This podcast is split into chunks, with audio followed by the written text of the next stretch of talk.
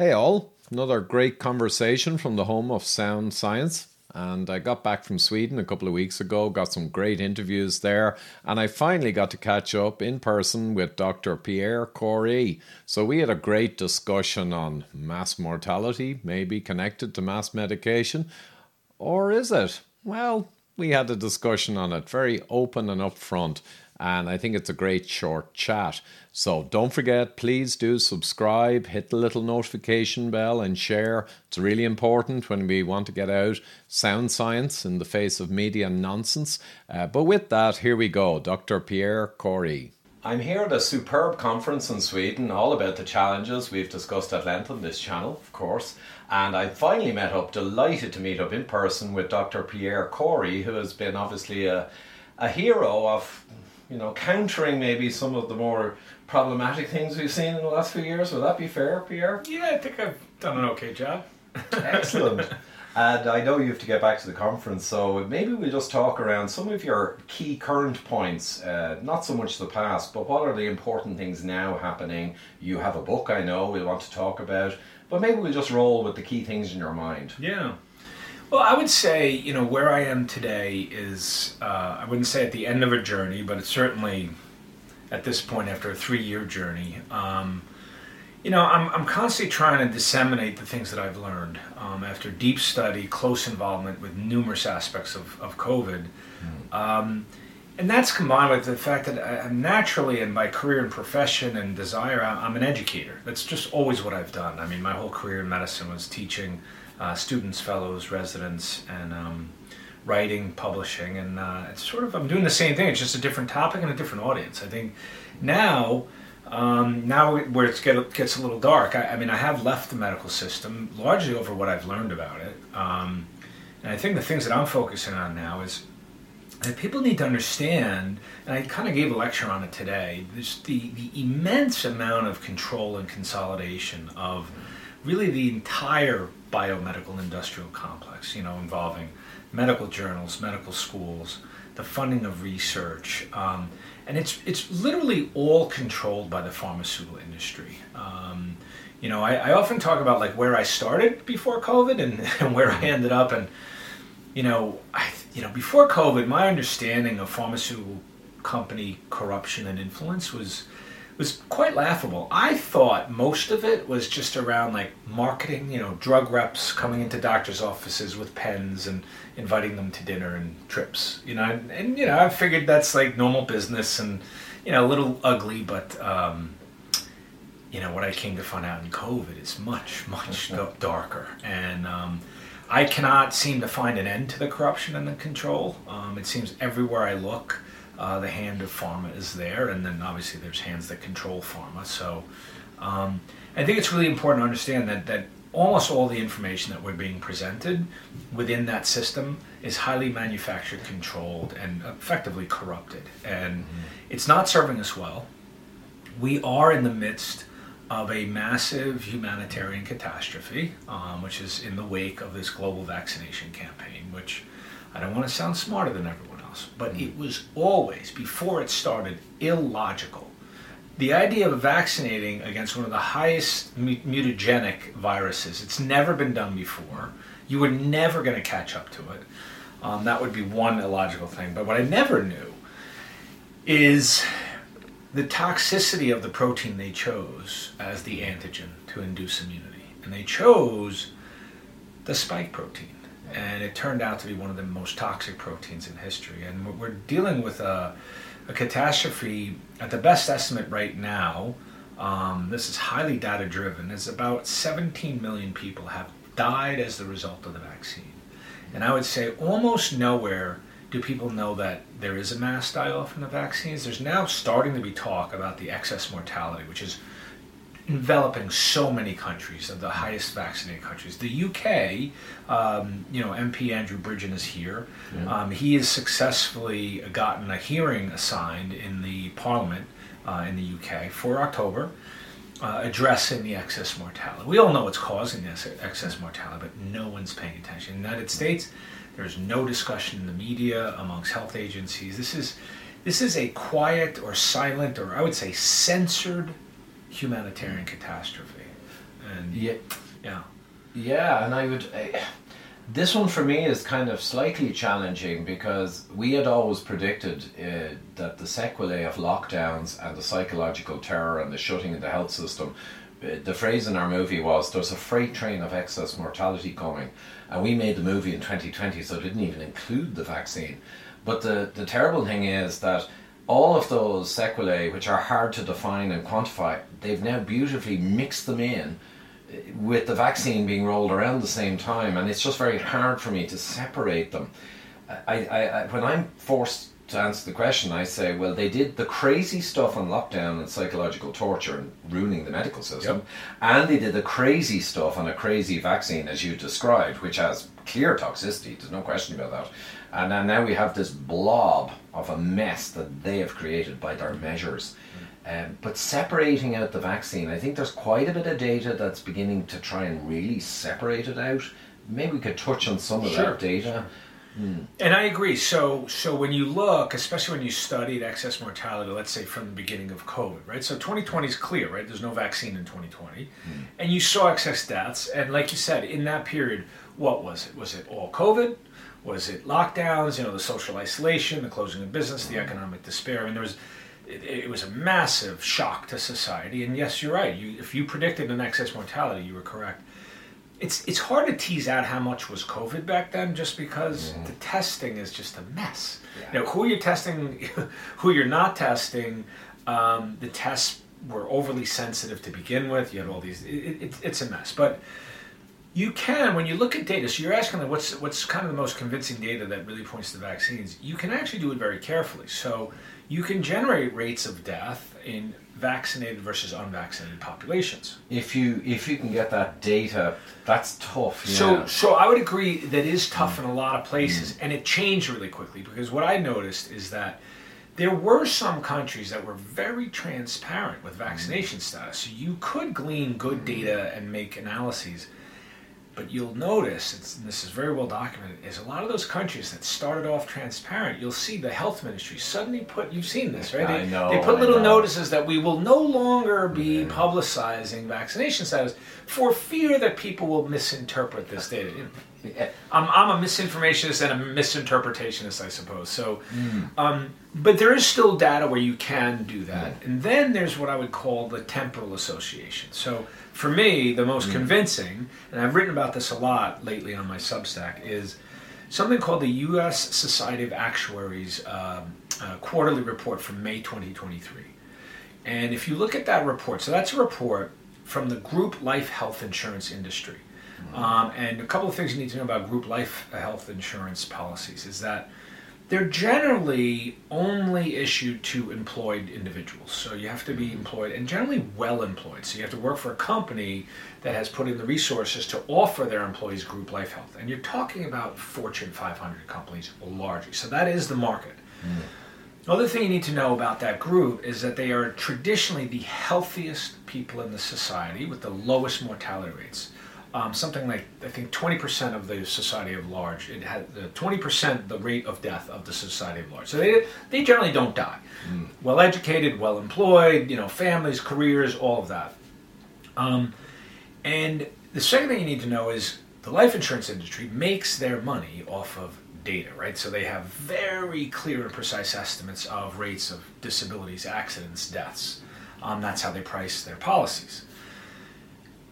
The life insurance industry at the end of August 2021, one of the CEOs of one of the largest companies in the United States, which is called One America, he was at a Chamber of Commerce meeting in Indiana. This is just a random little event, little hmm. Chamber of Commerce meeting, and he managed to speak very openly and candidly. So this is a uh, life insurance giant, and he said a few things. He said, number one, the rates of death they're seeing in their industry they've never seen before. It was off the charts. Number two, he said that a 10% change in death rates from year to year is a 1 in 200 year event. 1 in 200 years. Mm-hmm.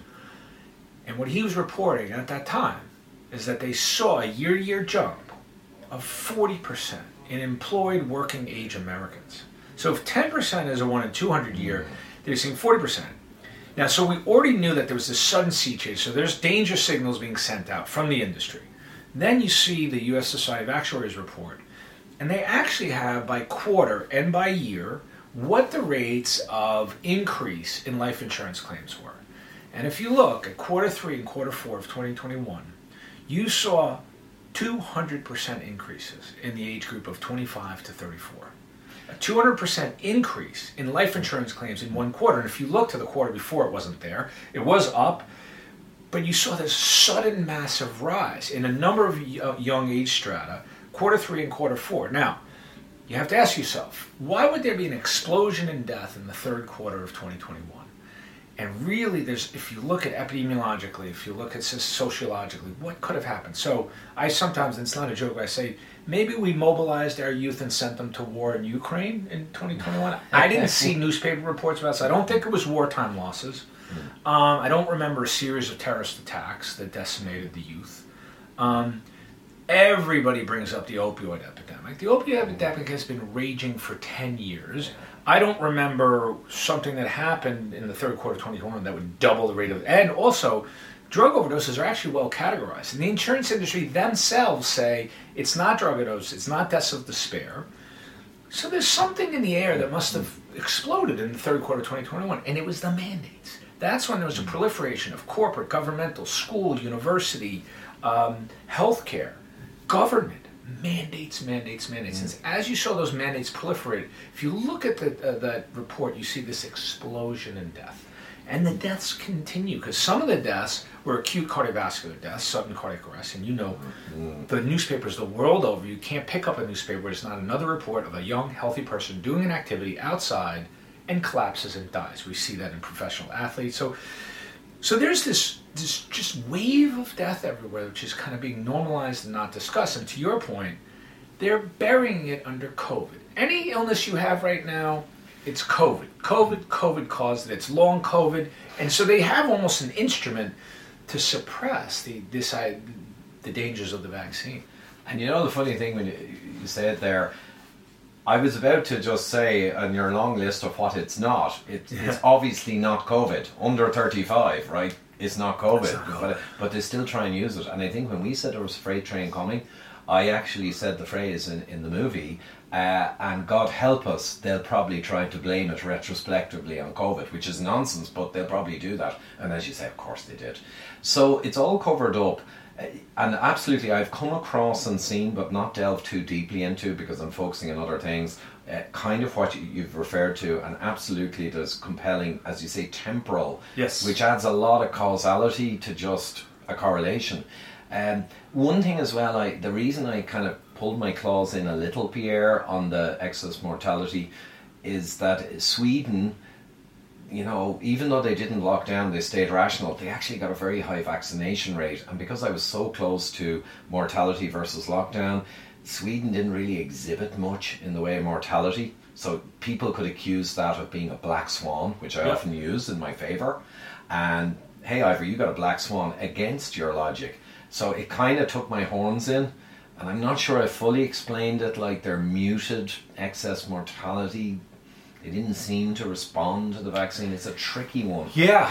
Mm. And so, you know, when you look at data, right? So I would use Sweden as, and I'm not dismissing Sweden's case. I think it's actually a fascinating case. Mm. Um, but it's really being used as the exception, the exception that proves the rule or that, that, that negates the rule. it, it is an mm. extreme outlier, Sweden. It is. And actually, there's a debate as to how much outliers it is because I've seen numerous analyses in Sweden. Sweden is a very special case because Swedish mortality has been decreasing pretty significantly over time. Mm. Pretty significantly over time. And the decreases that was expected in 2021 and 22 did not materialize. There was a decrease, it was much less than would the trend line would have predicted. That's a fair right. point, which you're right. I came across and did not delve into just time restraint, but that's fair point. If you would have continued on a trajectory down but did not, that is an excess. So something happened, right? Mm. And that was in 21 and 22. So, so, but I, let's just say that Sweden was affected less. But then it gets even murkier because if you look at the, um, and I recently read an analysis on when you compare it to let's say for I think it was Dan- Denmark. Um, they kind of fared about similarly to the other Scandinavian countries. Mm-hmm. They didn't do that much worse. And then there's the most troubling thing. This is where it gets really complex. This is just my hypothesis, but there was this really uh, troubling paper that came out of Denmark, and you may be familiar with this, is where they analyzed the lots that were distributed in Denmark, right? And so they had three different sort of releases of the vaccine, and in one uh, lots, you had no adverse events reported. Millions of people were vaccinated with a vaccine which, which there was no adverse event. Okay. Mm. Then in another strat, another lot, it had a moderate rate, and then there was one that was off the charts. And we know the lot variation issue, and so my question is, what can explain Sweden? And I think there is an answer. I don't know. We know the answer is, but mm. one of my hypotheses is, did the Swedes somehow get a less toxic vaccine? Than other countries? What was the distribution of the lots? And I'm sure that is an answer that someone can provide, but that's kind of one of my thoughts. But, but, but the thing is, you have to remove Sweden because the data is so massive, so hmm. strong, so consistent. The more highly vaccinated countries, the higher the excess mortality. It has a really tight correlation, and you have dozens and dozens of examples of this. And so, mm. again, I think Sweden is complex, but just because for whatever reason it didn't affect Sweden, you want to use that to say the vaccines are safe and don't cause not not you, but I'm no. saying, and I say this to the wider group, yeah, because.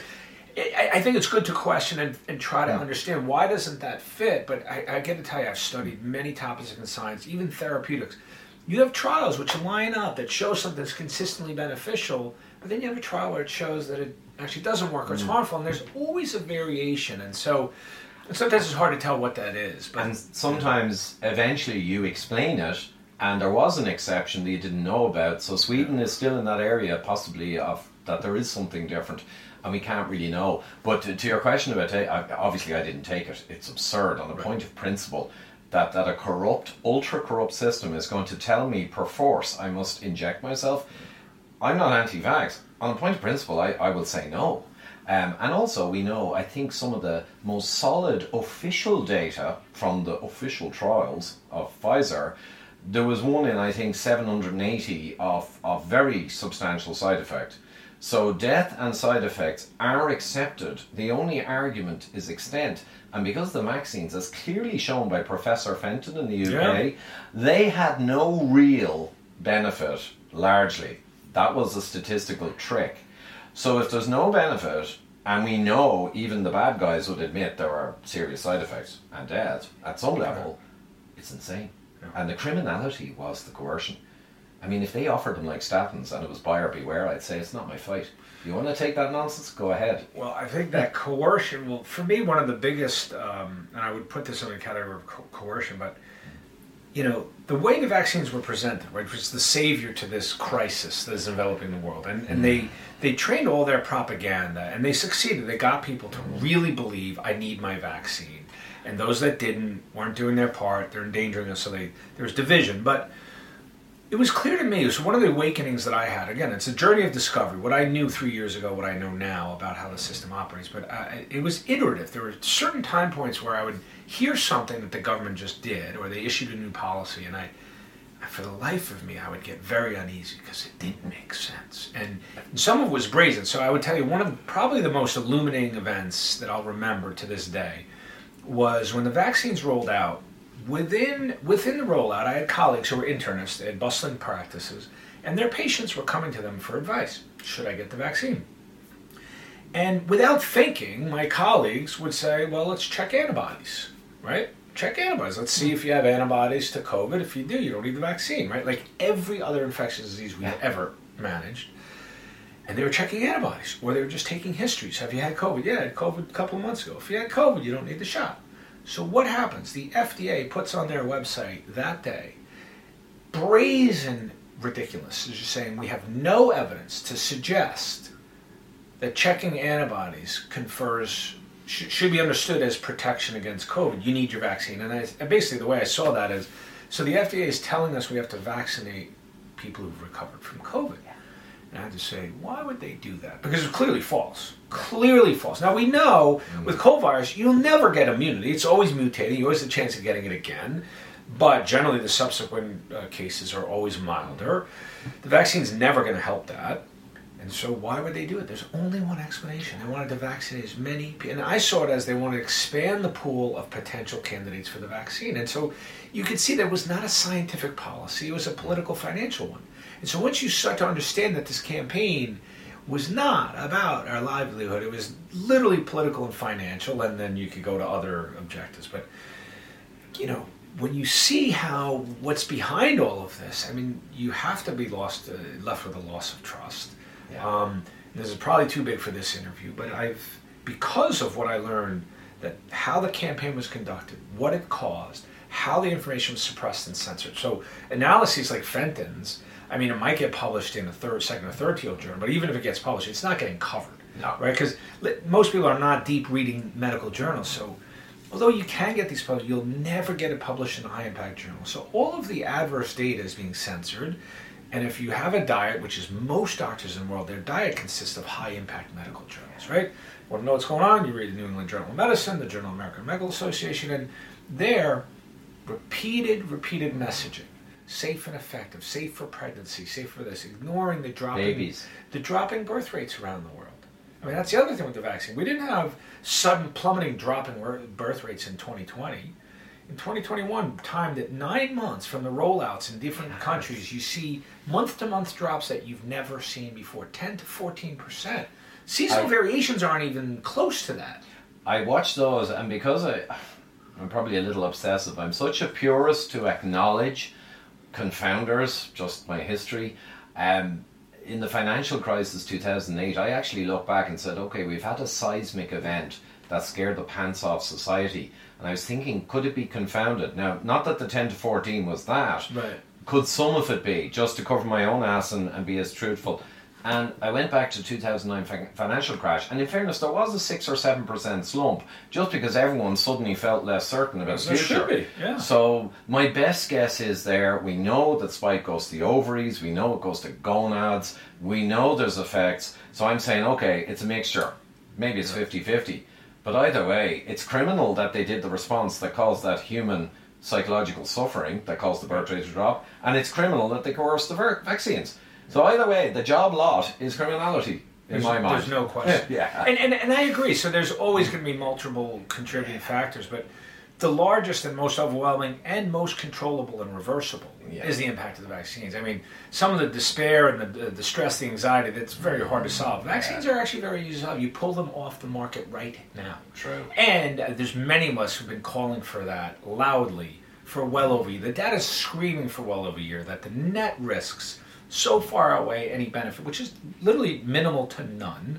Yeah. Um, actually, I would argue that the vaccines, I would say the best data show there's negative efficacy. Net negative, You're more probably. likely to get it. Yeah. Um, and this trope about how it prevents severe disease is one of the, the history's greatest lies. And from Fenton's work, it's almost comical the lie when he explains the statistical chicanery that gets it. Uh, it's just absurd. I mean, with the 14 day delay before and considering all those factors, and then the shift in registered death date, and he's just pulled out all the reasons that this data is nonsense at best but all the people scream, "Oh, look at the look at the non-vaccinated versus vaccinated," and they point at this joke of data.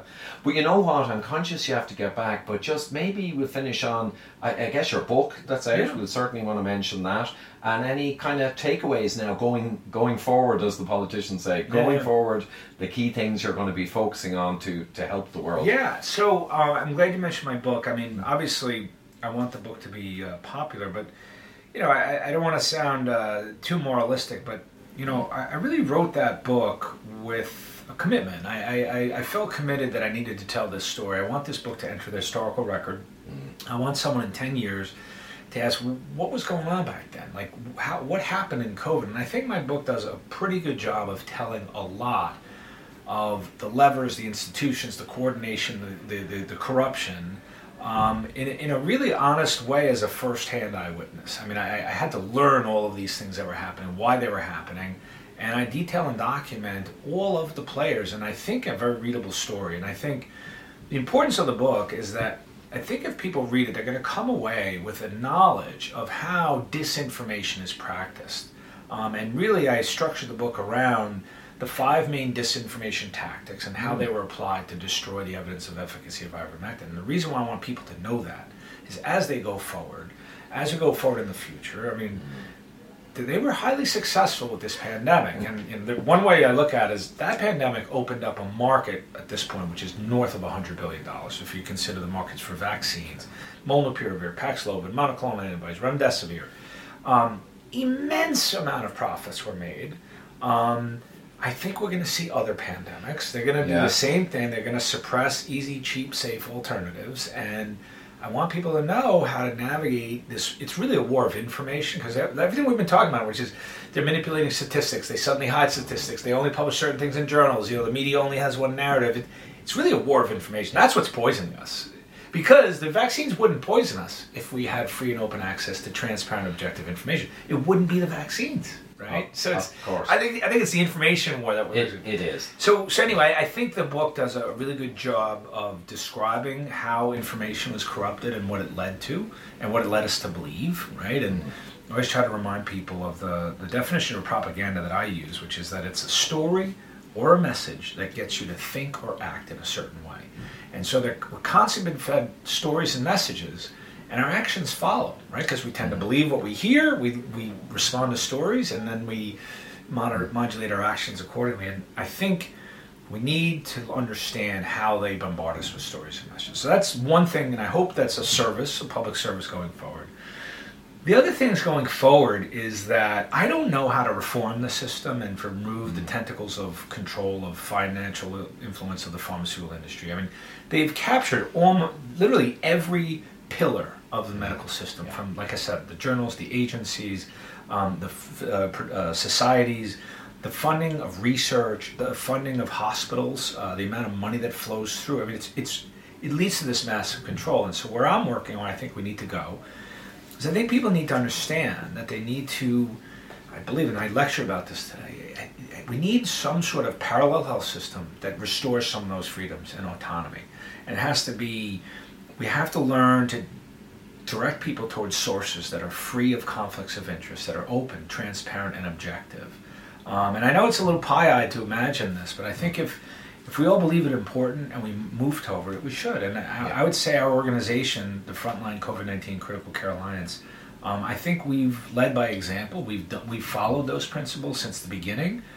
I think we've achieved um, a lot of benefit to people. We've really taught people all over the world how to treat this disease um, how to prevent the disease, and now we're mired in trying to treat vaccine injury, and I'm, I'm getting increasingly successful, but it's, it's a complex disease. We need to really focus on that because the last thing I'll say is in the wake of all of this, we, we, we have millions and millions of severely sick and disabled people from the vaccine. Now we're moving away from the deaths because death is one thing that can happen to you, but I'm seeing, I have a whole practice. I have over a thousand patients with me and my partner. Mm the majority of them are disabled. When I say disabled, they cannot perform the daily functions that they used yeah. to. And so, as a physician and as someone who runs a nonprofit, you know, I'm, I'm, first a clinical guy. I mean, I'm really focused on trying to help the suffering right now and, and help suffering, uh, help sufferers and prevent further suffering. And I think by arming people with open, objective, and confident Perfect and well said,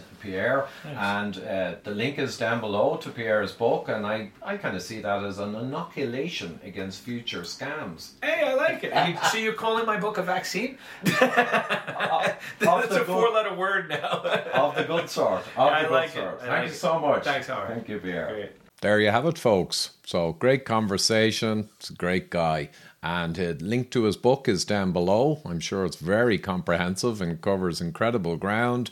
And of course, as always, thanks so much to my supporters on Patreon and PayPal. The links are down below. And anyone else who can come along and support a little for true investigative journalism in the face of mass media misinformation. I'm sure you'll agree. And just help to get the messages out there. You know, it does need support. So great stuff, guys. Till next time.